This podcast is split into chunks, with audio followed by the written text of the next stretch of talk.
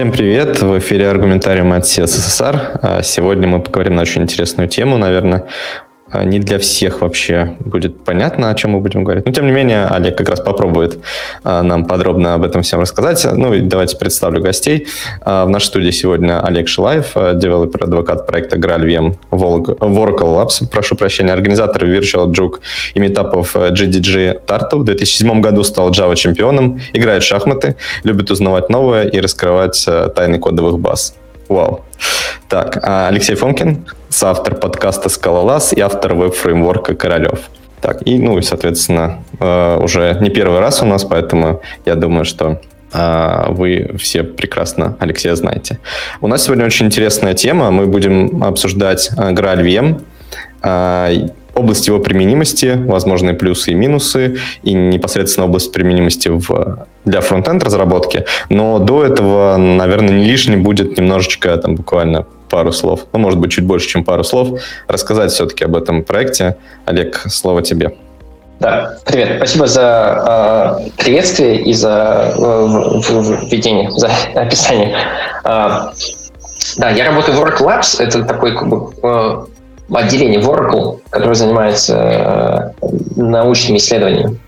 Вот, и GraalVM проект, как проект, вырос из... Это проект Oracle Labs, то есть это долгое время был такой академический проект, где люди пытались найти новые способы, как бы написать рантайм для разных языков программирования поудобней, можно ли написать, там, допустим, компилятор для Java на Java и так далее. И вот сейчас этот проект разросся и стал полноценным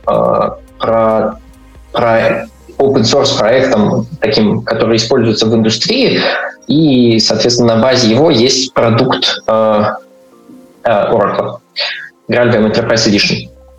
Вот. И что это такое GraalVM? В общем и целом, это такой рантайм. Рантайм высокой производительности, полиглот рантайм, и это такой встраиваемый рантайм. Вот его три основные фишки GraalVM — это в том, что GraalVM быстр, GraalVM умеет много языков, и его можно, как бы, себе приспособить, если говорить таким, как бы, по-простому.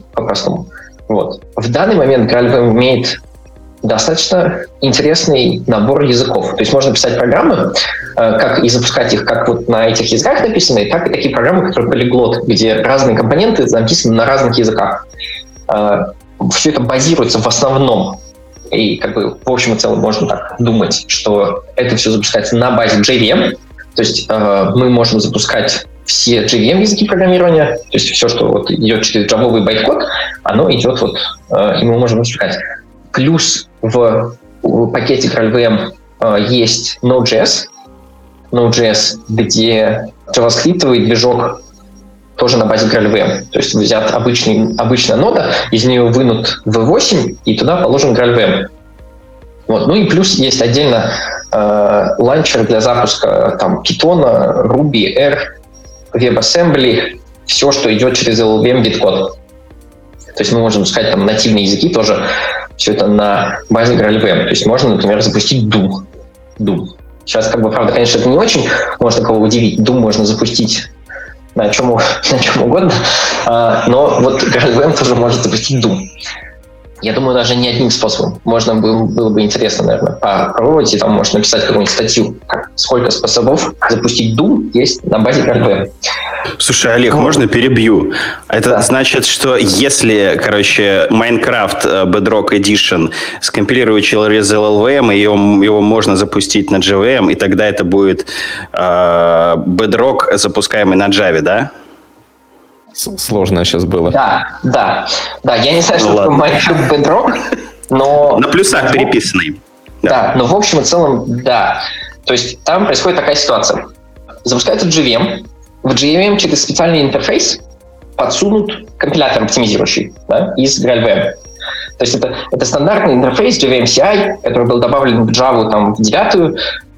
Такой интерфейс, с помощью которого можно, как бы, приспособить свой сторонний JIT-компилятор. Да? То есть вот мы туда подсовываем GraalVM-компилятор, включаем его по дефолту, и он там шикарненько живет.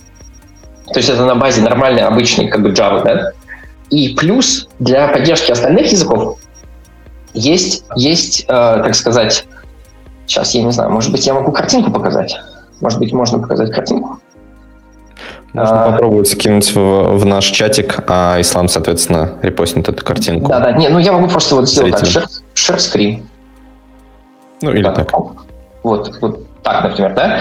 То есть, как бы, компилятор, да? И на базе еще написано, как бы, фреймворка для имплементации языков программирования. Называется Truffle. Такая фреймворка, которая предоставляет API, чтобы можно написать интерпретатор для вот языка. Например, у нас есть интерпретатор JavaScript. И в рантайме этот интерпретатор начинает интерпретировать, как бы, программу на этом вот языке, в данном случае на JavaScript, да?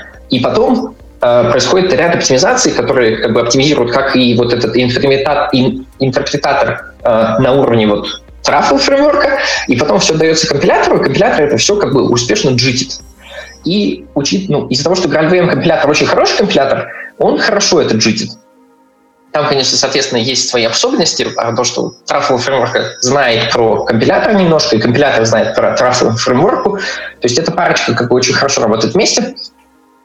И получается, что мы можем в рантайме заджитить, скажем, вот JavaScript-программу, и она будет с вменяемой скоростью запускаться. Вот. То есть, да, и в случае LLVM у нас есть интерпретатор LLVM биткода. То есть это...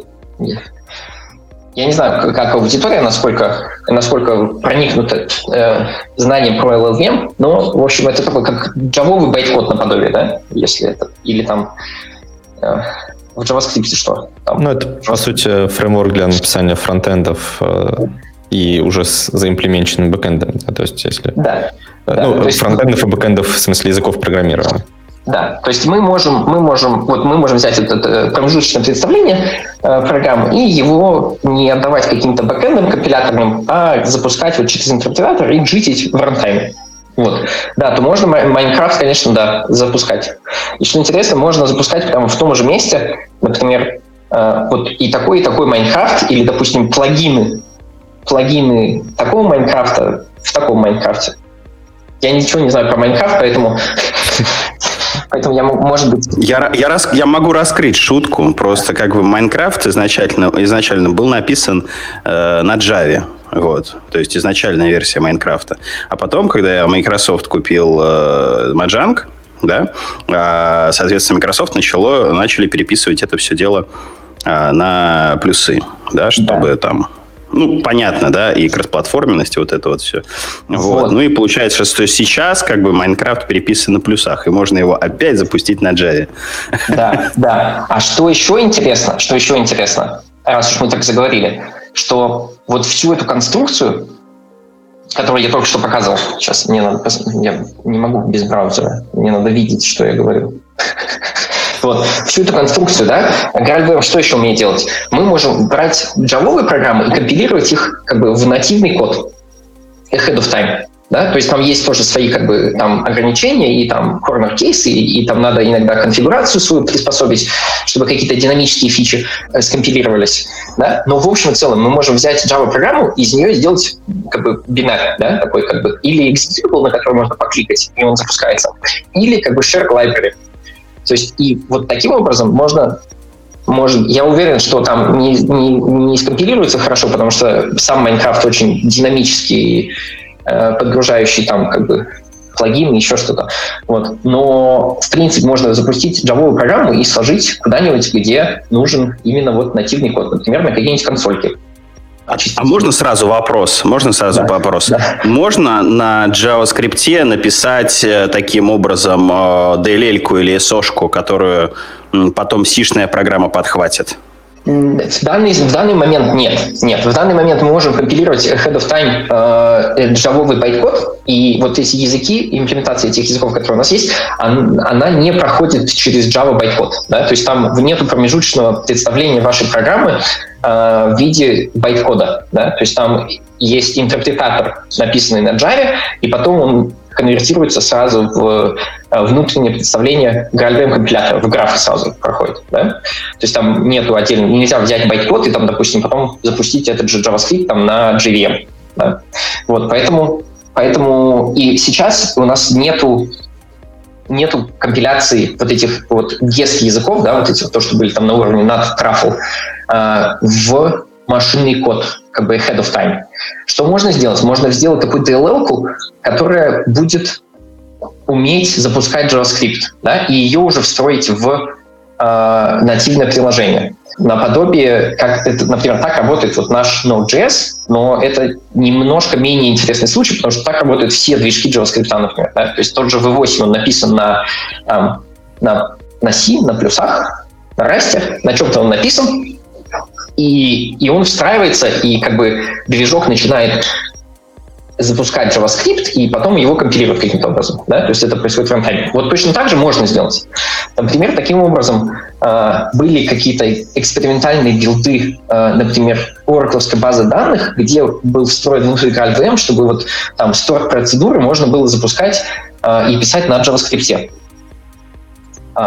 И чисто технически, потенциально, может быть так, что это текущее ограничение, которое будет снято в какой-то момент. В смысле, что можно будет компилировать динамические языки ahead of time тоже.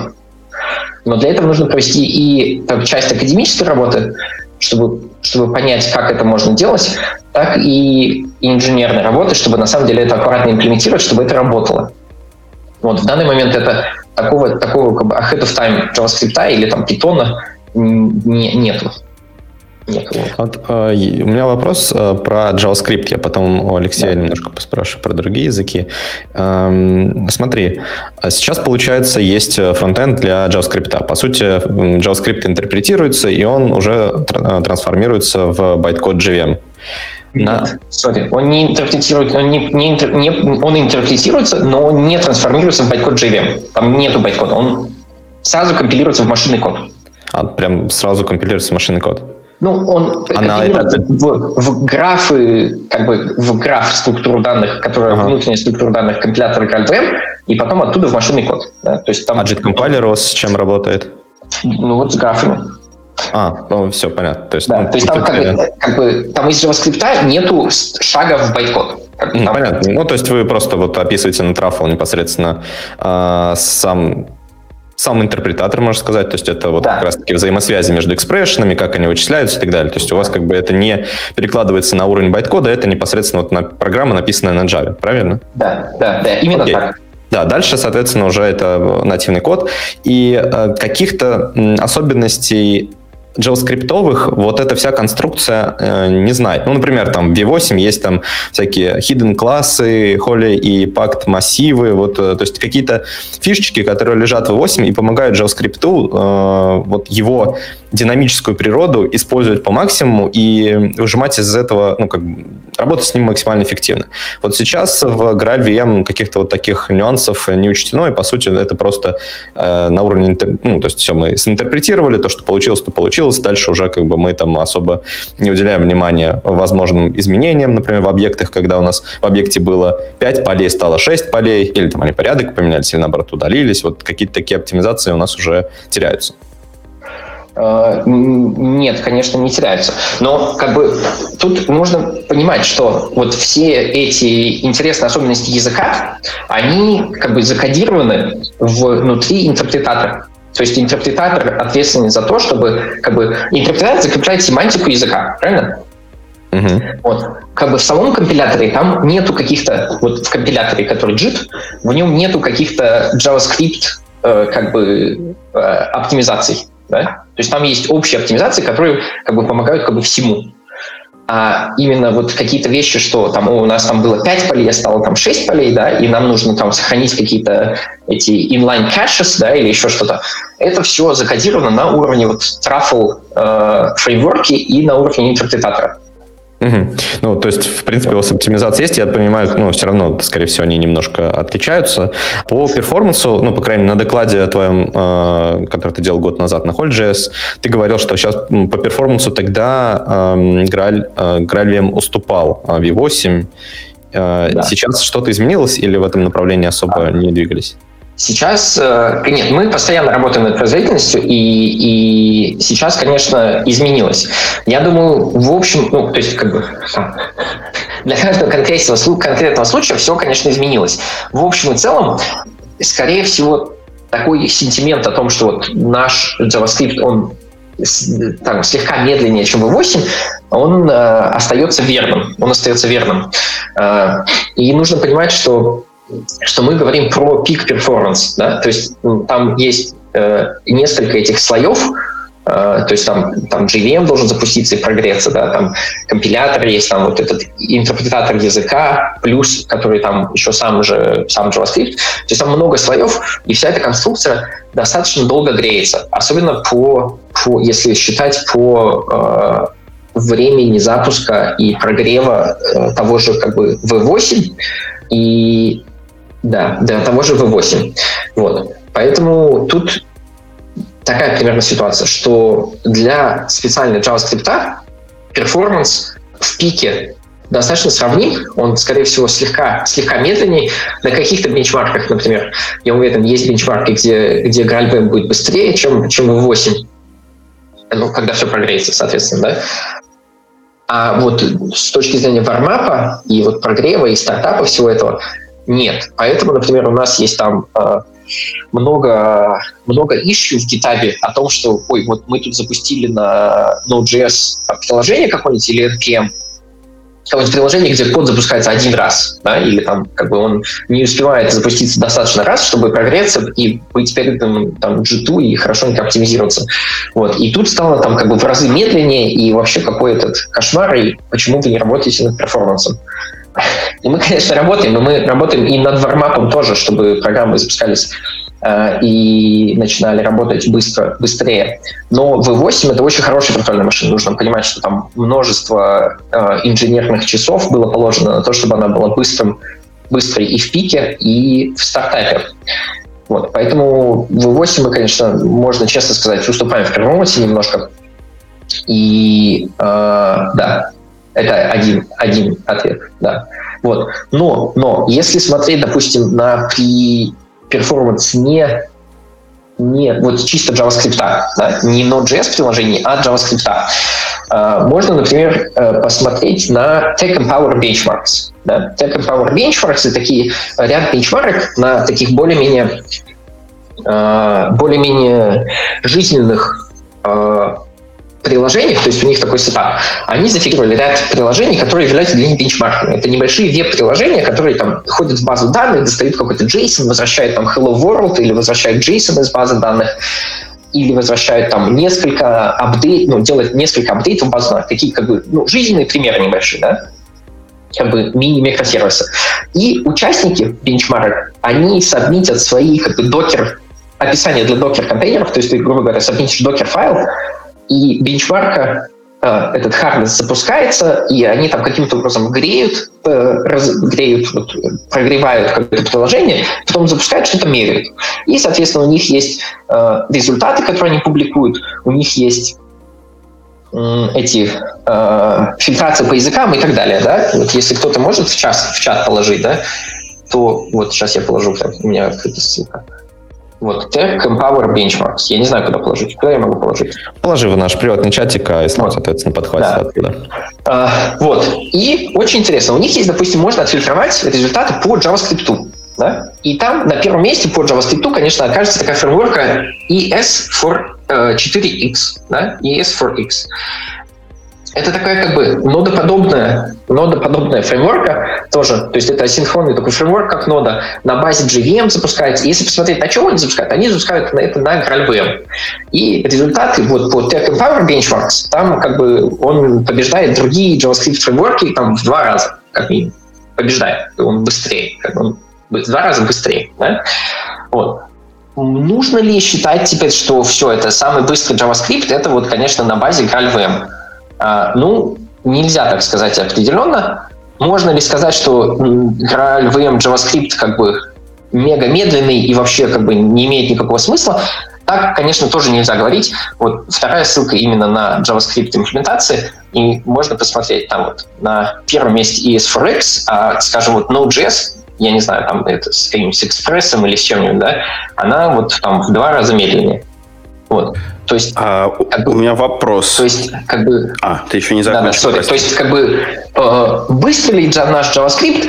Ну, в каких-то случаях быстрый, да, но нужно понимать тоже, да, вот именно, это очень важно, как бы, потому что если вы попробуете просто, вы упретесь в проблему вармапа, и как бы вам станет печально, и вы будете думать, что GraalVM плохо. А я как бы не хочу, чтобы вы так думали, и поэтому помните, что вармап нужно греть, да. Вот, да, теперь я закончил, сори. Вот еще вопрос назад, да, то есть к тому моменту, когда шел разговор о том, что такое нода вместе с GraalVM, да, ты сказал, что выкинут V8, да, и вставлен GraalVM, да, то есть в качестве там JTA интерпретатора, то есть, ну, как это было, например, с микрософтской нодой, которая там чакра у них был движок.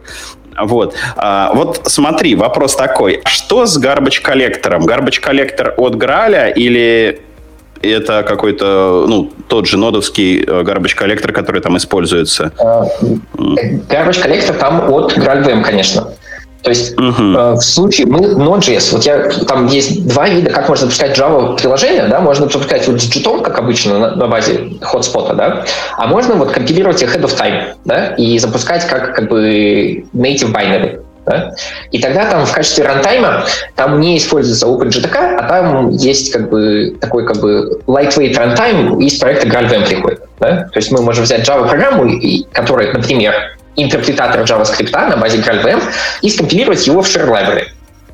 Вот. И там тогда не будет использоваться JVM.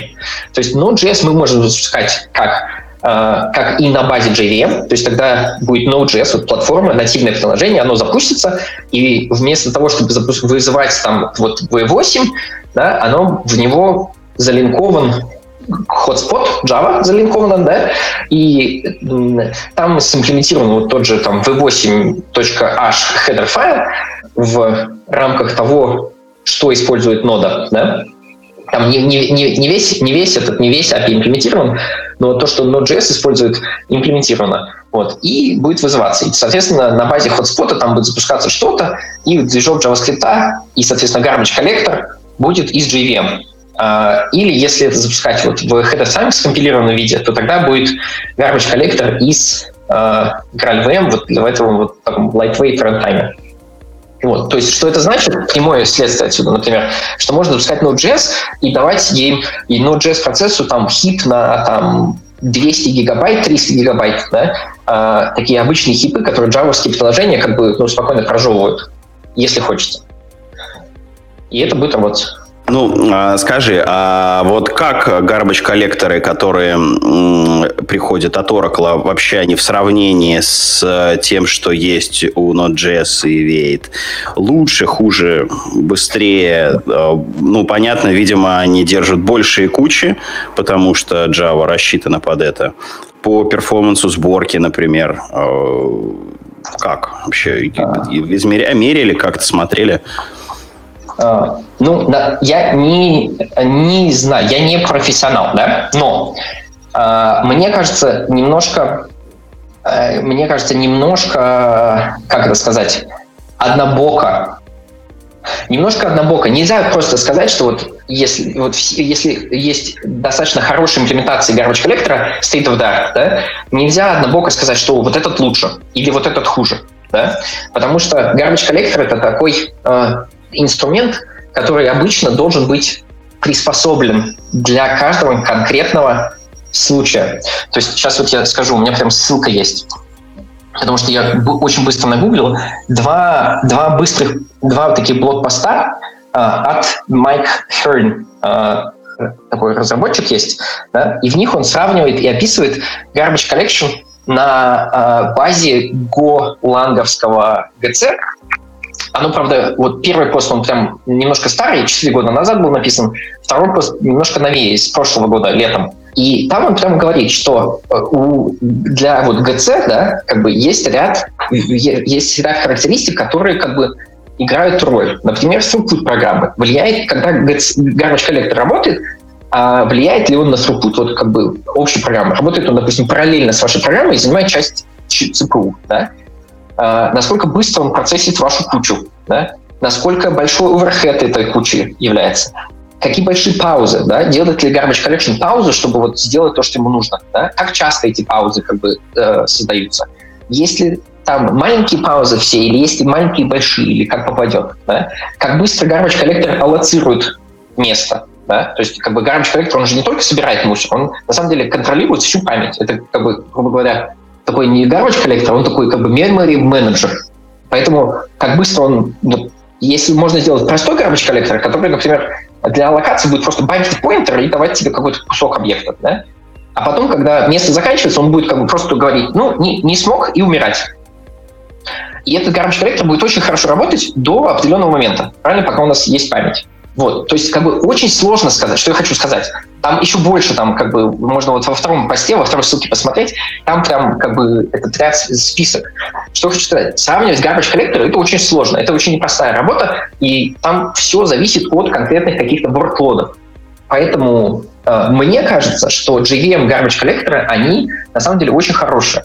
Там, во-первых, есть большой выбор, да? Что там ParallelJC, там G1JC, там сейчас есть там Shenandoah, ZJC, там есть Epsilon, который ничего не делает.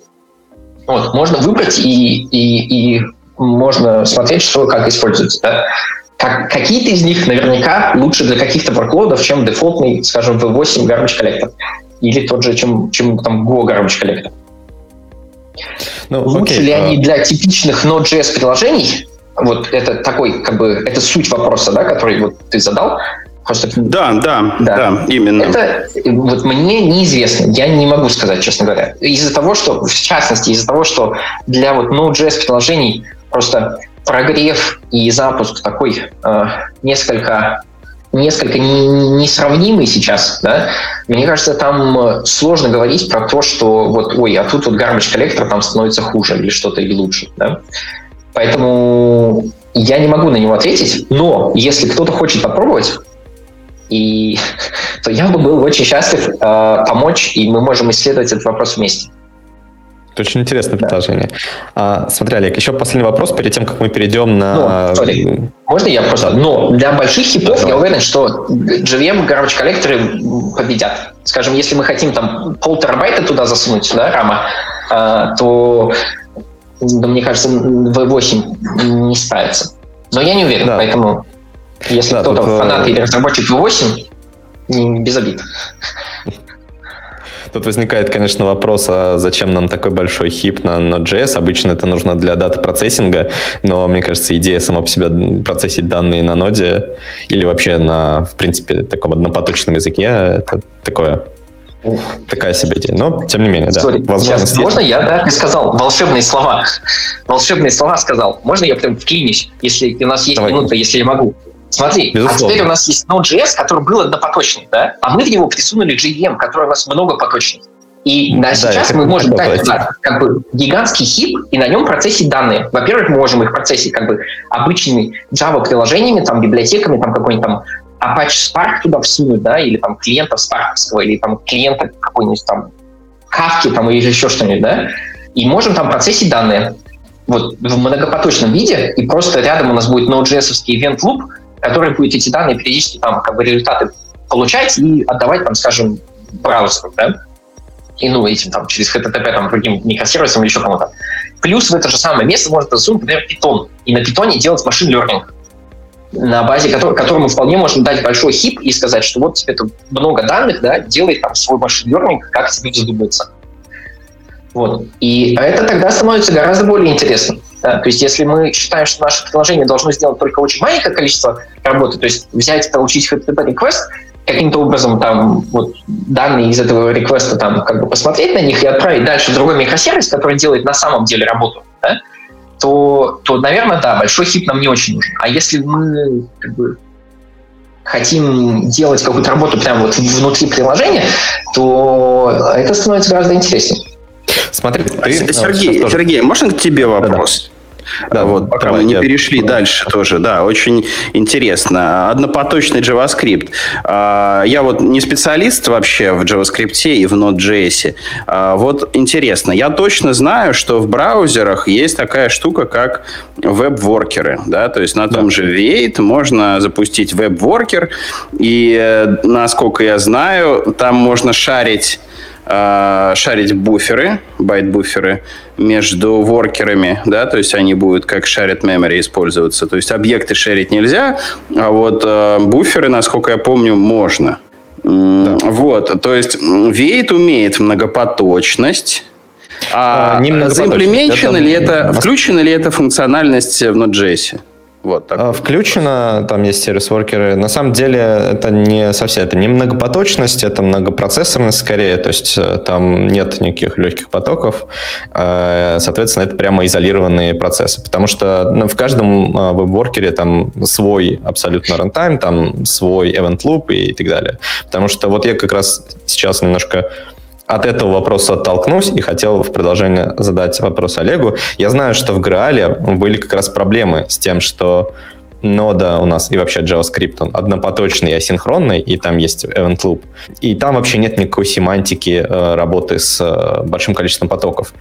И, соответственно, на стыке, то есть из-за того, что у нас, в принципе, структуры данных в JavaScript не предполагают, что они могут работать в нескольких потоках, могут быть проблемы с этим. И, насколько я знаю, из нескольких потоков как раз к данным, которые находятся в ноде, вообще в Граале нельзя обращаться. То есть, ну, или было нельзя. Сейчас я не знаю, как это работает. Вот, Олег, можешь здесь тоже? Да, да. Это справедливое замечание, и нужно понимать, откуда оно происходит. Действительно, как бы GraalVM-овский движок JavaScript, ну и другие языки, да, движки для других языков, они стараются следовать спецификации, если есть спецификация, или, соответственно, лучшей имплементации, как бы референс имплементации делать то же самое, если и спецификации нет. То есть для JavaScript GraalVM имплементирует там ECMAScript 20 и работает по вот описанной спеке. Летом, кстати, недавно Oracle вступил в этот,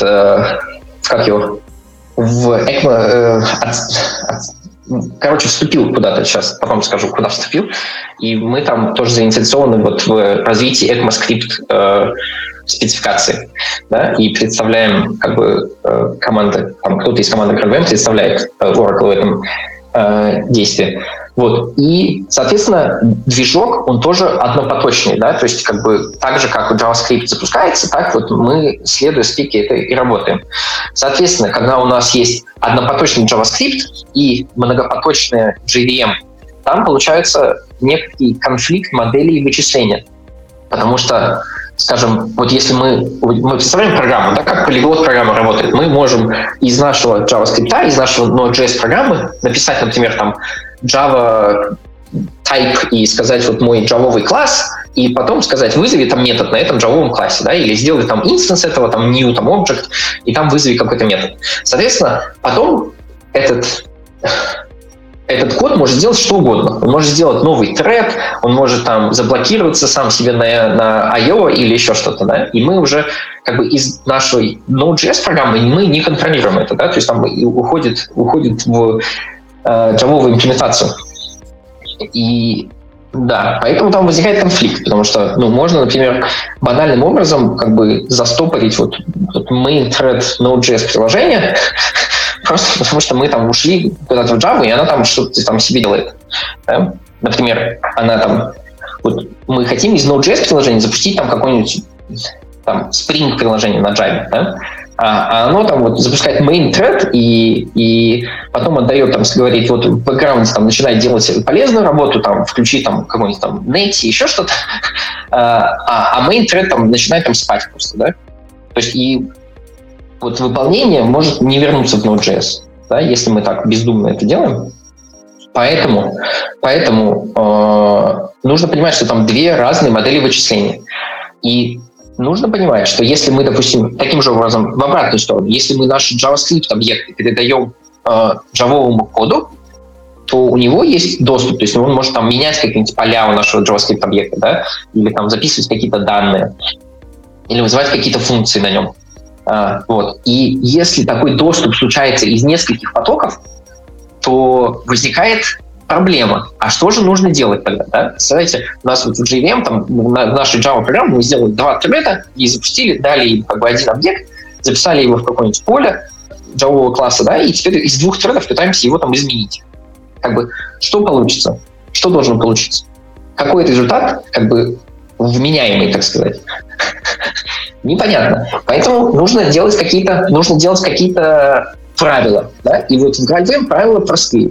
Для вот, языков и для доступа к структурам данных и функциям вот, и языков этих производится контроль. Да? То есть мы не можем одновременно из нескольких тредов его трогать, если язык как бы не сказал, что это можно.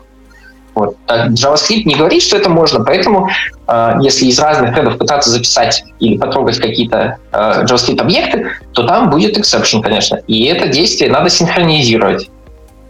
Надо синхронизировать руками, если хочется. То есть там нужно писать код немножко осторожно. Вот. Но, в общем и целом, все это каким-то образом работает. И это можно заставить работать, и это работает даже для нетривиальных программ. Потому что, например, есть примеры компаний и проектов, где наш JavaScript используется для, допустим, сервер-сайд-рендеринга каких-то React-приложений или просто для запуска JavaScript. Угу. Ну, это Одноклассники, как минимум, это такое дело. Да, как минимум. Вот и в русскоязычной как бы, экосистеме и комьюнити, да, таким классическим примером это будет, конечно, Одноклассники. Про это есть, мне кажется, две статьи на Хабре, и про это есть выступление Олега Коровина на Ютубе, про то, как GraalVM используется в Одноклассниках для именно вот сервер-сайд-рендеринга React-приложений. То есть, как бы можно, казалось бы, можно было бы взять и сделать как обычно, да? То есть взять, у нас есть фронтенд браузер, и из него как бы там мы тягаем данные из как бы backend for frontend, как бы Node.js приложение, да, а оно уже тягает данные там через HTTP, ходит куда-то дальше, да, какие-то другие там микросервисы, еще что-то, вот, которые у них написаны на Java.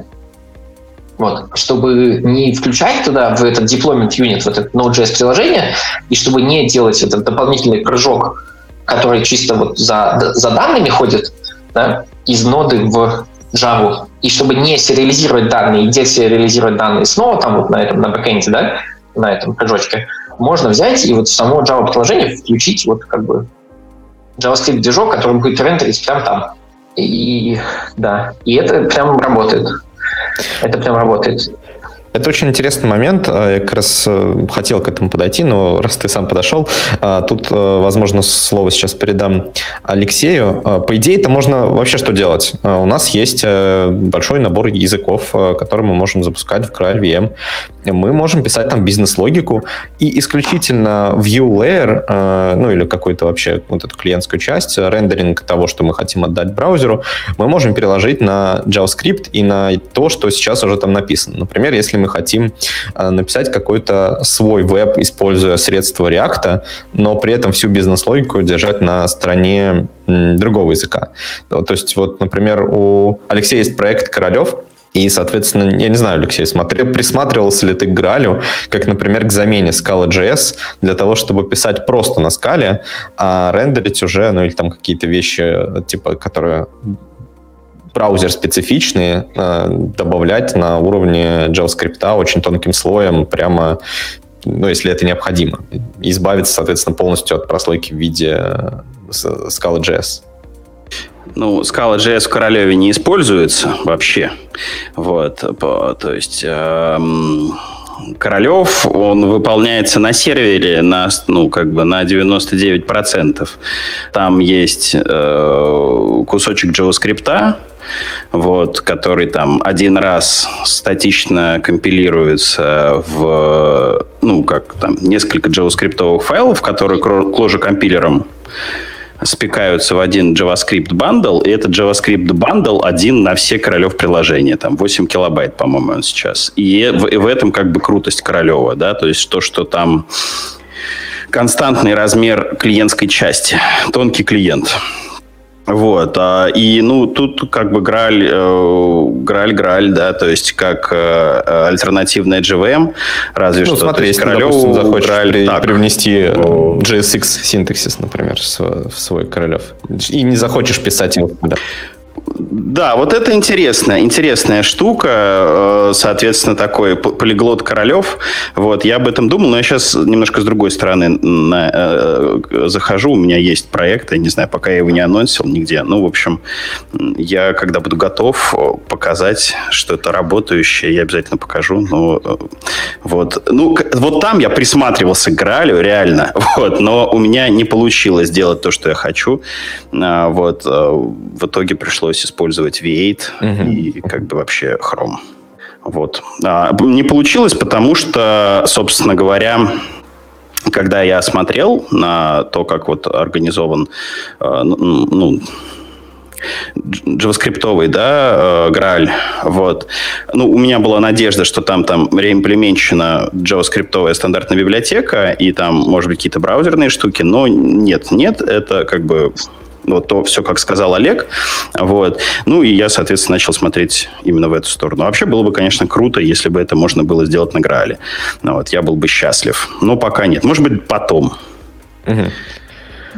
Тут тогда... Сейчас я немножко добавлю... Наверное, то, что я сказал, просто вообще непонятно, совсем непонятно слушателям. Понятно. Можно я поясню? Да?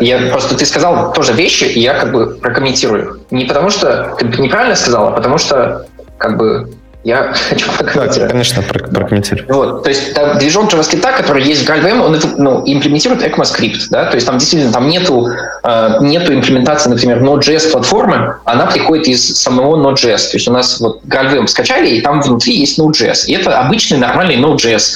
По-моему, 12 что-то сейчас. Но надо посмотреть, проверить, точно не скажу. То есть это вот нормальная нода, да? То есть там нету как бы хитрости какой-то. Да? Вот. И поэтому как бы вот какие-то event-loop нодовские, да, или какие-нибудь там модули из NPM, которые зависят от инфраструктуры Node.js, они используются и работают на Node.js, потому что там Node.js. То есть нельзя взять, допустим, Java-приложение, там Hotspot запустить на нем, включить туда вот полиглотом вот наш JavaScript-движок и получить там как бы Node.js. Да? Node.js получается из-за того, что мы запускаем Node.js. Вот. Да. Это один момент. То есть там как бы просто это не имплементировано. Я думаю, можно было бы как бы это имплементировать, и мне кажется, вот именно вот этот ES4x проект частично имплементирует каким-то образом вот части из Node.js модулей экосистемы. Но это отдельная история. Вот. Да. А еще ты сказал этот Google Closure Compiler, да, который компилирует у тебя JavaScript. Просто ты упомянул, да? Он используется, да. Да, вот это вот очень интересный проект. Просто ты сказал, как бы это. Что интересно, он же написан на Java, да, вот этот Google Clojure Compiler, он написан на Java, правильно? Да, он полностью на Java написан. Прекрасный проект. Это Java-овый проект, и заодно, вот когда инсталируешь, там можно проинсталлировать эти optional dependencies, у них есть как бы нативное приложение, которое делает этот компилятор, да? Да? Можно, я знаю, можно. Я не знаю, я его использую в качестве джарки внутри сборочного пайплайна Королева. Да. А я просто я как бы знаю, что там есть еще опциональный вот нативный клиент, который может быть быстрее и как бы удобнее использовать в каких-то случаях, просто как бы бинарный, да, экзит. А как они его получают? Из Java приложения, из jar файла вот этот вот нативный executable. GraalVM? С помощью GraalVM. Вот, да. То есть GraalVM — это такой интересный проект. Смотри, как он как бы неожиданно подошел к себе как бы, там, со стороны другого компайлера. Вот. Но это отступление лирическое, да, конечно. Вот, и прямо, опять же, нужно сказать, что вот у тебя проект на Scala, да, там, ты сказал, там, Scala, нет Scala.js, но есть просто Scala. Вот, конечно, его нужно запускать на GraalVM, потому что GraalVM показывает отличные результаты для различных JVM-workloadов, и прям для Scala совсем хорошие результаты по сравнению с другими JVM, потому что компилятор хороший. Вот, поэтому это, если кто-то еще запускает Scala здесь, то нужно, конечно, обязательно посмотреть на сторону GraalVM. Вот, Scala — это хороший язык для фронтенда, напоминаю. А вот, кстати, интересно с этим момент. Тут, возможно, не все запускают Scala, но я знаю людей, которые запускают Kotlin. По сути, это все то же самое. И, ну, если это не так, ты меня, Олег, поправь. Но, по сути, разницы никакой нет. Все GVM-based языки, они будут работать одинаково на GraalVM. То есть, если ты захочешь, ты можешь точно так же запускать там Kotlin, точно так же запускать Clojure, ну и так далее. Все, что, в принципе, работает на GVM. Да. Получается, что в этом плане вот эта полиглотность, она работает одинаково. То есть, если ты захочешь, например, писать какой-то такой гибридный фронтенд, но на Kotlin, то ты тоже можешь это делать, потому что у тебя есть, с одной стороны, JavaScript, из которого ты можешь ходить через Graal в Kotlin, ну, и там, или другие языки. Да. То есть тут один такой момент, что вот JVM-based языки, которые через байткод идут, они не проходят через Truffle. Да? Вот на слайде с лесенкой, который я показывал, они идут просто напрямую, потому что мы запускаем на базе JVM, и там у тебя сразу просто проходят, и они запускаются как в обычном JVM. Да? Просто там компилятор хороший, поэтому быстрее. Ну и там от workload зависит, конечно, но как бы в общем и целом быстрее. Вот, поэтому, да, можно писать, конечно, и как бы мирить между собой там, как бы JavaScript и там, Kotlin в одном или там рендерить React внутри Kotlin бэкэнда, да, или внутри Scala бэкэнда. И вот GraalVM любит как бы все языки, как полиглот runtime, как бы нам нравятся все языки, поэтому мы работаем над тем, чтобы вот GraalVM компилятор, он становится лучше, да, постоянно. Вот мы делаем релизы, там работаем на производительности, еще что-то, да. И вот, например, ты строил Kotlin, и, мне кажется, в январе этого года релиз был, да, вот релиз GraalVM 20.1, и там была прикольная такая, как бы, для Kotlin специально оптимизация, которые лучше позволили работать с корутинами. То есть там были какие-то корнер-кейсы вот в байткоде, который генерирует Kotlin компилятор, да, когда у нас есть там корутины, там было корутины с циклами, когда у нас корутины внутри цикла, нет, циклы внутри корутины. Да? Там был специальный такой байткод паттерн, который GraalVM компилятор не очень процессил, вообще не процессил. А вот в 21 мы это включили и сразу стали корутины с циклами прям прилично быстрее. Вот. Поэтому, если вы используете Kotlin и корутины с циклами, то вам тоже нужно посмотреть в сторону GraalVM и попробовать позапускать на базе GraalVM. Может стать быстрее и прям открыть полиглот возможности. Вот давай сейчас я попробую перечислить вообще вот эти полиглот-возможности, вернее, области применения вот этих полиглот-возможностей. А ты, как девелопер-адвокат, добавь, дополни и скажи, все ли я правильно говорю. Но первое, что кажется самым логичным, это непосредственно использование в каких-нибудь легаси-проектах. То есть, если ты просто с одного языка хочешь переписать на другой язык, и вместо того, чтобы полностью переписывать и держать параллельно два приложения, ты можешь постепенно переписывать, просто как бы в одной кодовой базе у вас будут жить два языка. Второй момент — это когда, например, мы хотим иметь общую бизнес-логику. То есть, у нас, допустим, есть какая-то библиотека, которая выполняет определенные вычисления, но она написана на каком-нибудь языке, который... Ну, допустим, на JavaScript. Как я говорил, у нас есть бэкэнд, написанный на Kotlin. Вот. Почему-то мы захотели библиотеку написать на JavaScript, но неважно. Но, тем не менее, с GraalVM мы можем ее использовать теперь и на фронтенде, вообще прям на фронтенде в браузере, если мы не используем браузер-специфичный API. И еще и на бэкэнде, там, где эти вычисления не должны дублироваться, просто чтобы отдельно там, тесты не поддерживать и так далее. И использовать это там при помощи GraalVM. И, возможно, еще там следующий такой большой пласт, который я вижу, это написание каких-нибудь сложных тул. По крайней мере, у меня там появлялась идея. Это, например, когда тебе нужно из одного языка что-то одно. Ну, в моем случае, это, например, SAT4J. Это такая Java-библиотека, которая реализует SAT-солвер.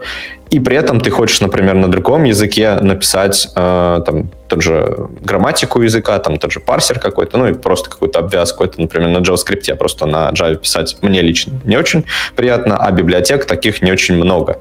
И вот если у тебя такое гибридное приложение, типа вот как ты приводил пример, ты хочешь Data Science на Python, но при этом ты хочешь, например, я не знаю, делать это в Kotlin, то есть дергая просто Python через GraalVM.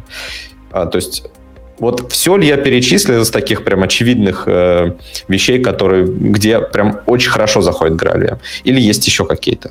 Да, пожалуй, все. То есть я могу, может быть, проиллюстрировать это примерами, такими, которые не очевидны. То есть переписать какую-нибудь программу на другой язык и переписать ее, допустим, итеративно, да?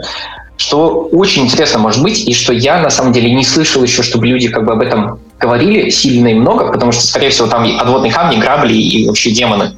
Это можно взять что-нибудь, что проходит, какое-то нативное приложение, да, которое можно скомпилировать через что-нибудь, что пропускает через LLVM, и потом это встроить и частично кусочками переписать на другой, более современный язык программирования. Например, взять кодовую базу на Каболе, к примеру, да, взять какой-нибудь GNU Каболь, пропустить его через LLVM, ну, там как-нибудь там через C, через LLVM, да, и потом переписать какие-нибудь критические части функциональности на JavaScript. Ну, можно кусочками переписывать. Не все в приложении сразу с нуля, жух, да, потому что это дорого и бесполезно, а кусочками. Вот. И это такой пример полиглота, где мы можем переписывать старые системы, и это как бы интересно, да. Это может быть интересно кому-то, да. Вот. Второй пример, который ты говорил, бизнес-логика. Это, к сожалению, сейчас GraalVM — это такой исключительно как бы сервер рантайм, да, то есть мы можем запускать какие-то вот языки, но вам нужно этот GraalVM где-то вот проинсталлировать, где-то должен быть GraalVM, чтобы запускать JavaScript там, или запускать там Python, да, то есть нельзя, допустим, запускать с помощью GraalVM сейчас вот в браузере ничего, потому что нет просто браузера, который включает GraalVM. Я понял, я сейчас немножко поправлю, может быть, как бы не совсем донес мысль. То есть идея это не в том, чтобы мы в браузере что-то запускали, а в том, чтобы написали какую-то общую кодовую базу, которая не использует непосредственно API браузера, но имплементит какую-то бизнес-логику. То есть там просто вычисления. Например, набор там каких-то утилит, которые специфичны для нашего бизнеса. Мы их написали на JavaScript, у нас там все прекрасно работает в браузере, и мы хотим ту же самую логику частично переиспользовать на бэкэнде. Да, допустим, там в Java-приложении, в Kotlin-приложении, в Scala-приложении. Вот. Да. Имея уже готовую библиотеку, мы просто можем взять, там, запустить нашу ноду поверх Грааля и общаться между приложением, по сути, на ноде, вот с этой библиотекой, и приложением на Java. Да, да. И, ну, соответственно, также работает в обратную сторону. Если у нас, допустим, есть какая-то общая логика, например, написана на Java, например, какой-нибудь там LDAP-аутентификация, да, мы можем ее использовать как уже на бэкэнде, как в обычных Java-приложениях, так и с помощью GraalVM, например, в нашей ноде. Да? То есть, если у нас, допустим, есть нод-приложение, где мы хотим там бизнес-логику писать на JavaScript, а вот какие-то библиотеки используют Java, да? Так тоже можно. И мне кажется, это тоже интересный use case. Вот. И третий use case, который ты... То есть, понятно, что можно там и также с другими языками, там Python, например, засунуть в ноду, да, или там R. Есть команда Data Scientists, они пишут на R. Можно не переписывать потом, а прям вот включить это внутрь приложения. И один use case, который, мне кажется, мы вот не очень упомянули, это именно встраиваемость GraalVM. То есть мы можем... То есть мы поговорили, вот сейчас вот мы сказали, что можно запускать там вот другие языки внутри Java-приложений. Да? То есть внутри там приложений на JVM, там, на Kotlin приложений, еще что-то. Но также нужно понимать, что можем мы это делать также внутри нативных приложений. Да? То есть мы можем скомпилировать GraalVM инфраструктуру вот в этот shared library с помощью GraalVM, да? И вот этот в этом результате этот shared library можно включать в различные нативные приложения. Например, можно там в Nginx засунуть GraalVM и писать там какую-нибудь конфигурацию Nginx на Python. Вот. И это можно на Каболе. Ну, на Каболе через LLVM, да. Я, кстати, не знаю, работает ли Каболь на GraalVM, но... Можно LLVM-компилятор запустить внутри Грааля, а потом, значит, в этом LLVM-компилятором скомпилировать Кабол и запустить на Граале, правильно? Ну, в крайнем случае всегда же можно написать свой фронтенд на Truffle, правильно? То есть... Можно написать свой фронтенд на Truffle, и это даже может быть не очень сложно. То есть в чем прелесть, на самом деле, инфраструктуры такой? В том, что очень большие компоненты вот этой виртуальной машины, вот этого рантайма, они предоставляются как бы на халяву, грубо говоря, даром, да? То есть мы получаем оптимизирующий компилятор, да? Мы получаем garbage collection, мы получаем там какие-то имплементации как бы базовых таких вещей, как потоки, там какие-нибудь еще что-нибудь, да? у нас получается, что так как у нас все это на Java написано, у нас есть как бы четкая спецификация и понимание, что как мы можем работать там с многопоточностью и там модель памяти, еще что-то, да, которую можно, ну, если есть желание, приспособить вот к своему языку. И на самом деле есть ряд имплементаций языков на базе GraalVM, которые очень интересные, которые не от команды GraalVM. То есть, например, есть GraalSqueak, который имплементация Smalltalk от HPI института университета. И там ряд людей работает над этим и делают очень интересные результаты. Есть какие-то другие языки, которые просто индивидуально, буквально вот люди за какое-то короткое время делают имплементацию языка, полную или частичную. Да? И они как бы не связаны с командой GraalVM напрямую. Да? То есть это очень интересно, что вот недавно студент, мне кажется, это студенческая работа была, был написан интерпретатор PHP на GraalVM. Недавно ссылки пробегали где-то там вот на Hacker News, еще где-то.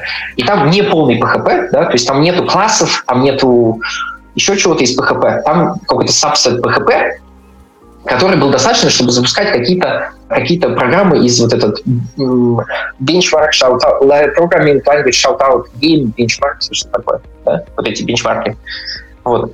И там автор этого Graal PHP имплементацию там запускал и говорит: смотрите, вот я тут написал, и я вот запускаю там Мантельброта, генерации, еще что-то, и у меня там в 8 раз быстрее, чем PHP, или там, чем PHP с джитом, который вот сейчас в PHP уже есть в стандартном. Вот. То есть это очень интересно. Олег, да. А можно спросить про полиглотность? У меня вот вопрос, я вот уже давно хочу его задать. Как раз время подошло, но ты просто начал дальше рассказывать про остальные фичи. Вот смотри, про полиглотность. Когда я пробовал Граалем заниматься, я там себе устанавливал, понятное дело, там что-то запускал, я как раз хотел вот именно полиглотность. Я хотел там взять немножечко питона, немножечко JavaScript, немножечко Java. Вот. И так получалось как раз, что у меня основное было в Java, в JavaScript. В JavaScript, то есть у меня было Node.js. Вот. И, в общем, либо я что-то не понял, либо так оно и было, но мне показалось, что чтобы, например, мне загрузить Python, я не могу это сделать из JavaScript. Мне это нужно сделать через Java, и потом Java инвокнуть из JavaScript. У меня правильное впечатление сложилось? Или я что-то неправильно делал, скажи? Нет, можно, конечно, напрямую это запускать, напрямую. То есть из всех языков можно ходить во все языки. Из всех языков во все языки. Окей. То есть тут, опять же, мы немножко возвращаемся к тому моменту, что JVM-языки, они проходят через немножко другую структуру, да? Может быть, временно, может быть, как бы появится, скажем, Java, который идет через Truffle, да? Но сейчас они проходят напрямую. То есть там есть такой момент, что можно ограничивать доступ к джавовым объектам и классам и возможностям из вот этих как бы гостевых языков, да? То есть можно сказать, что я хочу так запускать, чтобы мой JavaScript не мог делать новых тредов, да? Или там не мог запускать там system exit, да? Или еще что-то. Или не мог делать I.O. Вот. То есть так можно сказать. Но из JavaScript вызвать Python, конечно, можно. И сейчас вот я пытаюсь очень быстро, судорожно здесь найти ссылку, где это можно, например, посмотреть. Это может быть, конечно, на сайте graalvm.org. Сейчас полиглот. Вот полиглот. Running Polyglot Applications. Вот. То есть, допустим, вот на этой странице сейчас... На странице вот здесь в чате. Там примеры. То есть можно, допустим, в JavaScript, да, если мы хотим из JavaScript вызвать Python, да, то мы можем сказать там var-array, там сказать .polyglot.eval, дать туда питоновый стринг и как бы использовать этот результат эвалюации вот этого питоновского скрипта в JavaScript. И это может работать как бы без промежуточного вхождения в JVM или в Java. Вот. И так, и, конечно, из всех языков во все языки работает. Почему это так работает? На самом деле, если задуматься, да, то с точки зрения рантайма все вот эти языки, которые у нас есть, они выглядят как интерпретаторы AST-деревьев вот, языков. Да? То есть там нету такого, что у нас тут Python там рантайм, как бы, и нам надо в него определенным образом ходить. Да? Это такая же Java программа, как и JavaScript интерпретатор. То есть и они могут вместе оптимизироваться. То есть, например, компилятор может заинлайнить там Python, грубо говоря, в JavaScript вот без границы. И давай я тебе сразу тут, возможно, помогу. Еще очень круто то, что мы имеем в этом плане общий тулинг, если это до сих пор так, по крайней мере. То есть так как у нас, по сути, один и тот же рантайм, то программы, которые написаны что на JavaScript, что на Python, и вместе там как-то общаются, мы можем их дебажить одновременно, как будто это одна и та же программа. Да. Это на самом деле очень важно, потому что один из больших, так сказать, как бы ментальных блоков, когда говоришь про полиглот, люди сразу говорят: о, это будет как бы там не maintainable, это будет как бы ужаснейший код, и невозможно будет с этим работать, да? Потому что на самом деле нет, то есть можно и организовать проект нормально, то есть питоновские файлы, допустим, будут в питоновских файлах, и их можно также там проверять, там type-check делать, да, и там и так далее. И там JavaScript-овские файлы будут в JavaScript-овских файлах, то есть там не надо все это писать в одну большую стрингу внутри Java-программы. И, соответственно, тулинг работает тоже так же. Из-за того, что все языки для рантайма выглядят как деревья, да, можно дебажить, есть дебаггер, поддержка дебаггера, то есть можно в Chrome DevTools как бы там дебажить кусочек питона. И у нас даже есть где-то видео и демо этого. Можно запускать профилировщик, как самплинг, так и трейсер работает для вот всех языков. Можно запускать memory анализатор, да, на базе Virtual VM из такой-то lightweight Java профайлер. Это он умеет понимать JavaScript, GraalVM особенности, да, то есть можно взять и как бы сделать хип-дамп, грубо говоря, вот, нашему приложению, и потом смотреть, где у нас там Python создает там объекты какие-нибудь или еще что-нибудь, или там JavaScript. Вот. И все эти, то есть если мы, когда мы имплементируем новый язык, то вот этот тулинг нам приходит тоже как бы вот из рантайма, как бы, ну, там не совсем за бесплатно, да, но в основном за бесплатно. То есть нам нужно просто промаркировать в интерпретаторе какие-то узлы, как, скажем, вот тут у нас там expression, да, то есть чтобы дебаггер, как бы дебаггер работает на expression, да, то есть чтобы понимать, что ага, вот у этого expression есть какое-то значение, чтобы потом дебаггер мог приконнектиться и там понимать, нужно там сказать, там повесить аннотацию, ага, у нас это там expression или еще что-то, да, или там, ну да, вот, в общем, там не нужно немножко сделать работы и сразу получить тулинг, что очень интересно. И такие примеры, кстати, тоже есть. Вот есть компания, дай бог памяти, сейчас совру, Goldman Sachs, да, банк такой, Goldman Sachs. И у них вот уже там 25 или сколько-то лет есть внутренний язык программирования, сленг называется, для вычислений вот кредитов и там рисков и еще чего-то. Да? И за 25 лет они, конечно, просто 25 лет назад open source и языки программирования были совсем другими. Да? Сейчас это легко говорить, что возьмем любой язык из присутствующих. А 25 лет назад не очень так было. Там Java только начинался, Python там только начинался, да. И тогда и экосистема open source была другая, GitHub не было, там Slack не было, Twitter не было, ничего не было. Удивительно, как люди вообще жили. Жуть. Uber не было, Инстаграма не было, ничего не было 25 лет назад. В общем, свой язык программирования казался хорошей идеей. Вот. И теперь у них написано там миллионы строк кода. И есть несколько видео, презентаций, где они рассказывают, инженеры из Goldman Sachs рассказывают, как они постарались перевести этот язык на GraalVM. И одним из первых результатов, которые они добились, это то, что записи HTML как бы полей, грубо говоря, ну, вот, да, работа с данными, да, она была переведена на GraalVM. И уже из-за этого они получили доступ к дебаггеру. И, соответственно, им не надо было мейнтейнить свой дебаггер, и они были очень счастливы этому поводу. Вот. И мне кажется, это просто совершенно фантастический результат.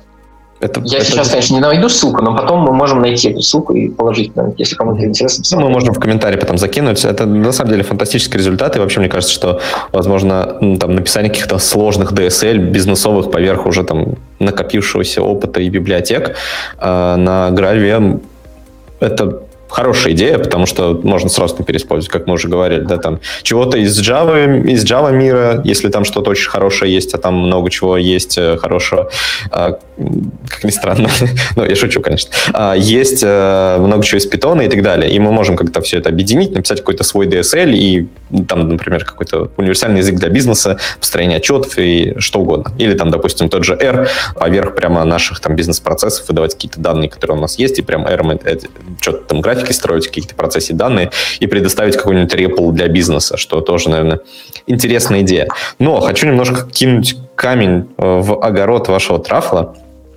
Я почитал документацию и удивился, что документацию можно прочитать буквально за полчаса, наверное, по... Ну, такую, я имею в виду, человек читаемый. Там есть, конечно, ссылка на JavaDoc, но JavaDoc, ты, наверное, сам понимаешь, это не то чтобы прям крутая документация. Есть пример языка простого, который написан на Truffle. Есть видео, которое там, по-моему, 16-го года. И, собственно, все. Это я имею в виду из того, вот, как вот войти, например, в Truffle. Вот если я хочу сейчас написать свой фронтенд для какого-то языка. Или я не прав? Документация для слабаков. Подскажи мне, да, документация для слабаков. Да, документация — это, конечно, так сказать, pain point сейчас, и в том числе pain point моего существования, потому что как девелопер-адвокат я чувствую личную ответственность за то, что эта документация могла бы быть лучше. Вот, даже несмотря на то, что я сам как бы в Truffle понимаю, ну, немногим больше, чем написано вот в существующей документации.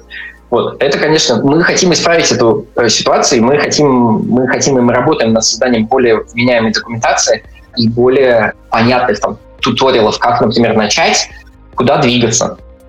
Вот сейчас из ресурсов, к сожалению, вот действительно есть хорошее видео, которое нужно смотреть, оно до сих пор адекватное и дает хорошее понимание. И есть вот этот simple language, который раньше был простым языком, совсем таким, где там есть какие-то вычисления, какие-то built-in функции, которые показывают, как работать там с эксепшенами и базовые структуры, элементы, который эволюционировал, конечно, в язык демонстрации фич и возможностей Truffle фреймворки, поэтому он перестал быть совсем уж таким простым и стал немножко сложнее. Поэтому, но на самом деле все равно, мне кажется, в данный момент, к сожалению, самым простым это вот посмотреть видео, почитать существующую документацию, потом взять вот этот simple language, попробовать в нем что-то, маленькие вещи изменить, чтобы понять, как работают отдельные компоненты, и потом уже начинать писать свой язык. Все равно, несмотря на то, что это легче, чем писать полностью рантайм, все равно там есть, ну, там нужно обладать каким-то пониманием, как работают там, скажем, рантайм, компилятор, там, интерпретатор RST-деревьев и так далее. Вот. То есть, да, документация — это то, где я бы с удовольствием получил какую-то помощь. Если вы смотрели на Truffle, и если вы имплементировали какие-то свои языки и напишите серию блог-постов или хотя бы один, я буду очень-очень-очень доволен. Вот. Но мы, в общем, в целом работаем над этим, но как бы там, да, я думаю, там как минимум на книгу, на серьезный такой том может хватить информации, которую нужно описать, и сейчас ее нету в таком очень легкодоступном виде. Чем можно нивелировать этот достаточно существенный недостаток? Тем, что можно прийти в наш комьюнити Slack, Workspace, и там спросить вопросы. И там, конечно, это не самый гигантский Slack в мире, но как-нибудь там несколько сотен человек там есть, и там есть разработчики из команды, и туда можно прийти и задать вопросы. И мы с удовольствием на них ответим.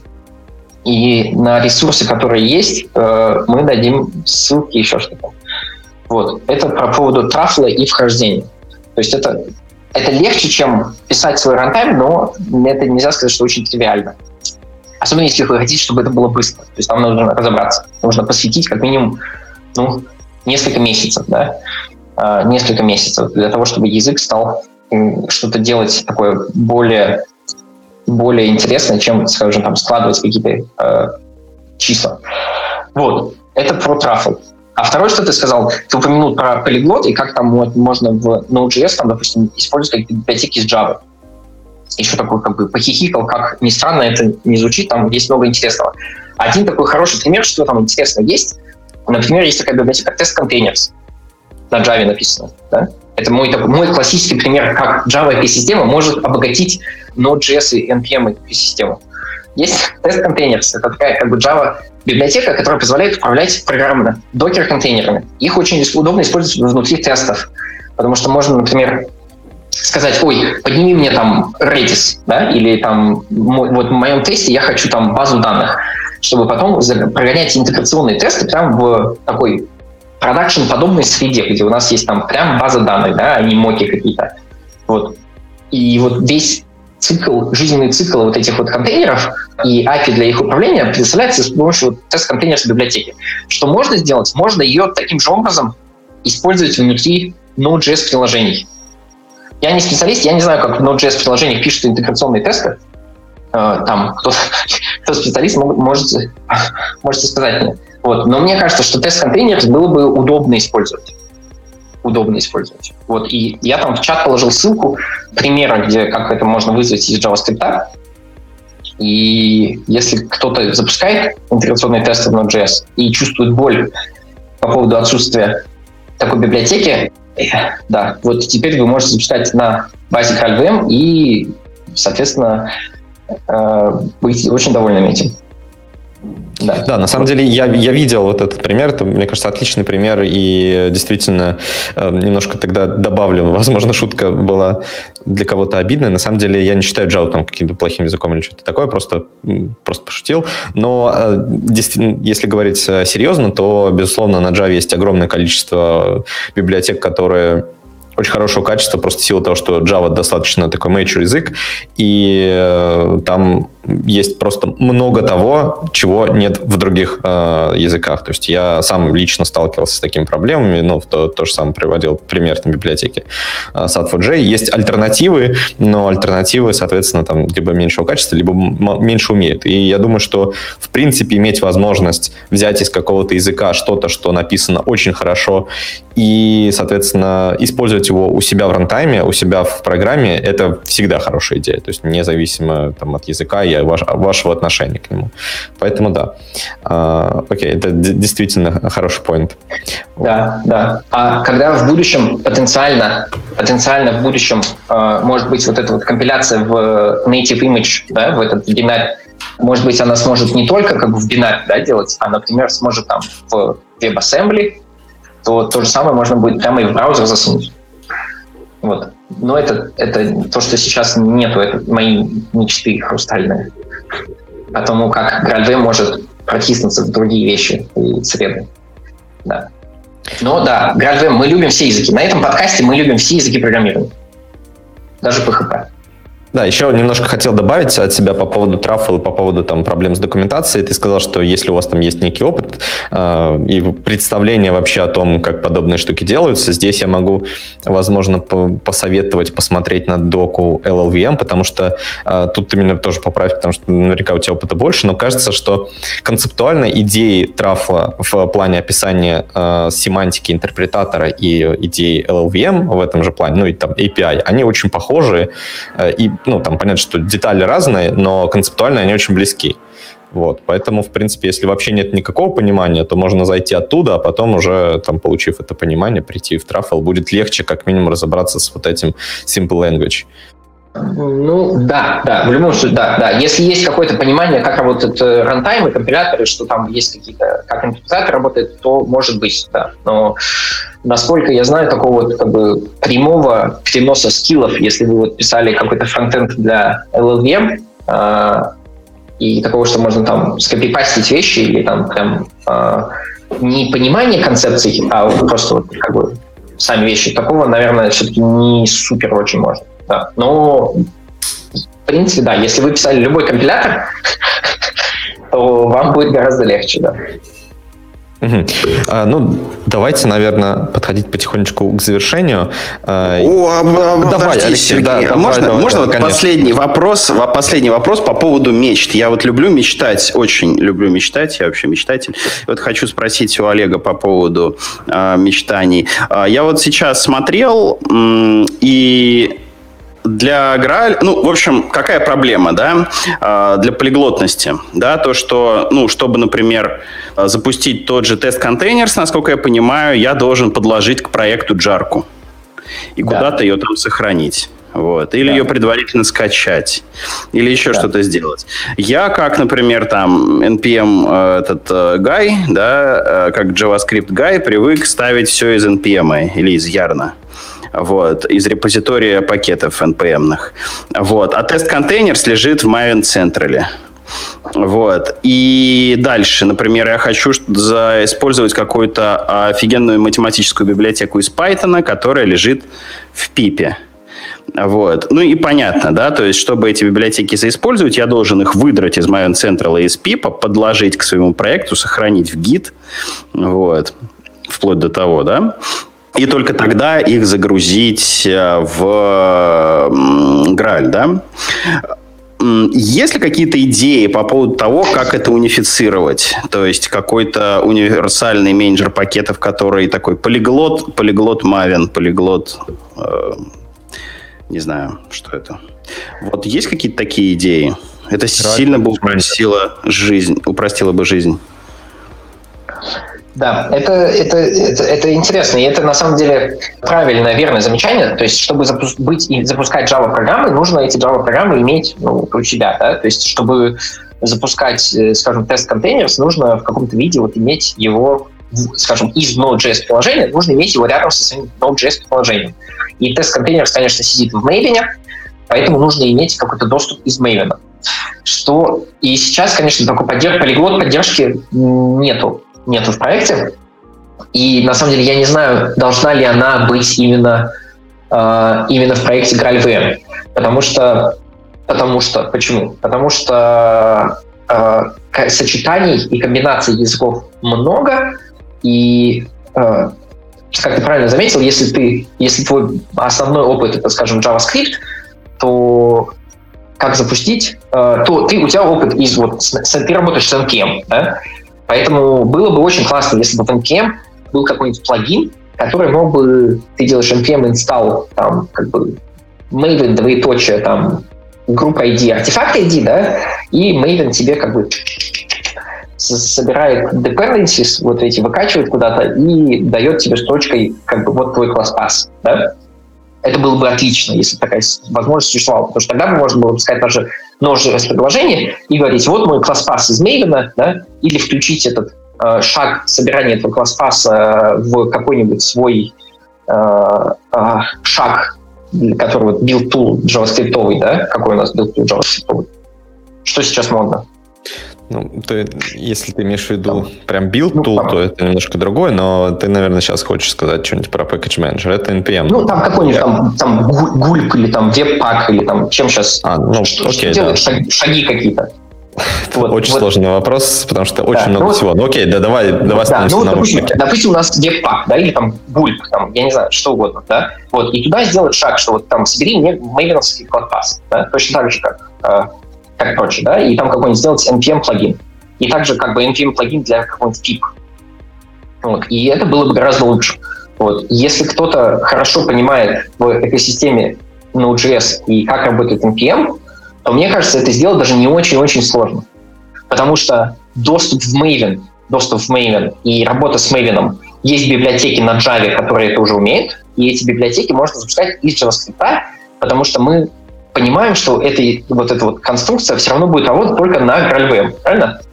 Поэтому можно свободно сделать такой NPM, как бы, плагин, который будет сам ходить в джавовые библиотеки для работы с Maven и оттуда выкачивать какие-то вещи и создавать класс-пас.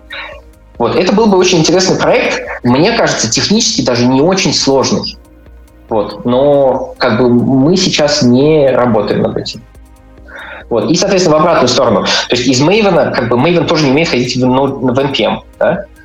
Или в PIP. Поэтому, как я, например, в свои Java-приложения встраиваю JavaScript, да, я в том же месте делаю там package.json, да, и говорю там NPM install, и там говорю там, как бы...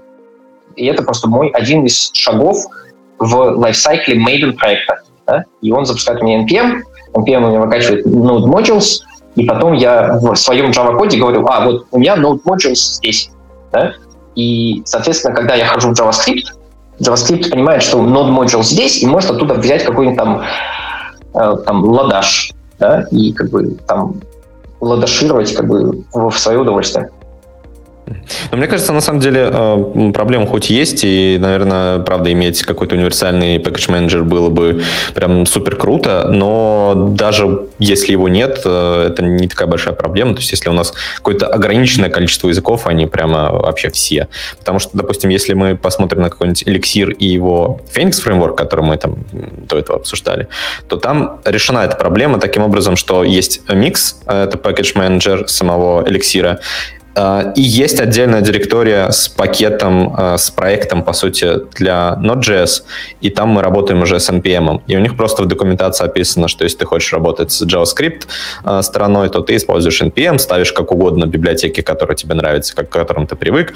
Если ты работаешь с эликсиром, то ты, соответственно, используешь Mix и делаешь то же самое. То есть здесь, наверное, принцип такой же будет. Да, да. Но если кому-то интересно, да, то прям вот сделать NPM-плагин, как бы, и такой, чтобы он умел ходить в Maven, это было бы классно. Это можно делать, даже приурочить к каким-то датам, например. Это мог бы быть отличный подарок на Рождество, которое скоро, да. То есть если вам хочется сделать open source contribution, но вы никак не можете придумать, какой такой именно, то вот отличная идея.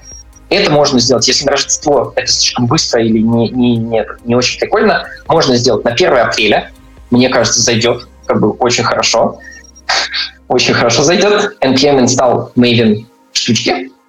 Да, да. Или просто можно сделать и не задумываться о датах. И даже если подружить, допустим, NPM и Maven, это, мне кажется, было бы уже большой подмогой.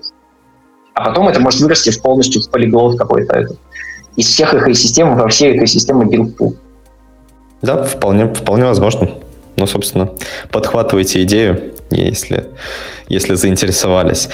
Так, Алексей, есть ли тебе что спросить или добавить?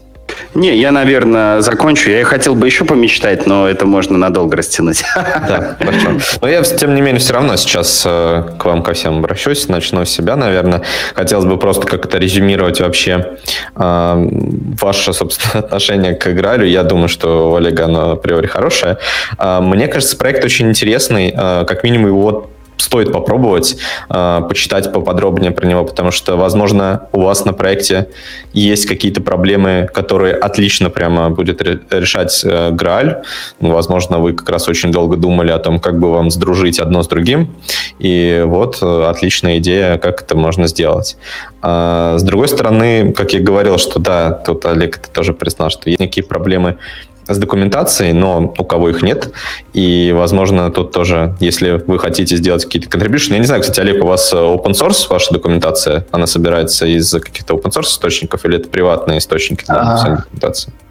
Да, сейчас, мне кажется, сейчас она, по-моему, не open source, но мы работаем над этим. Я бы хотел ее выдвинуть, потому что это были... Сам GraalVM.org, он хостится, конечно, на GitHub, да, то есть это просто статический сайт, и то есть она в этом виде уже как бы open source, да, вот эти, как это, финальный артефакт.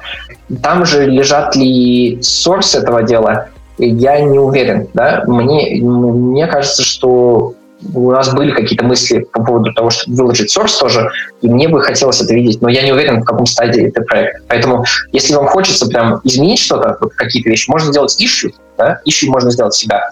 И мы возьмем и поправим, и поможем, да, и или можно в Slack'е просто к нам вот прийти, обратиться и сказать, там есть канал, документация, и там просто сказать, слушайте, вот здесь не хватает вот именно такого вот момента, потому что я там вот читал, и мне было непонятно. И мы такой фидбэк всегда очень ценим, потому что если кому-то непонятно, это значит, еще там десяткам людей непонятно, и это надо обязательно фиксить.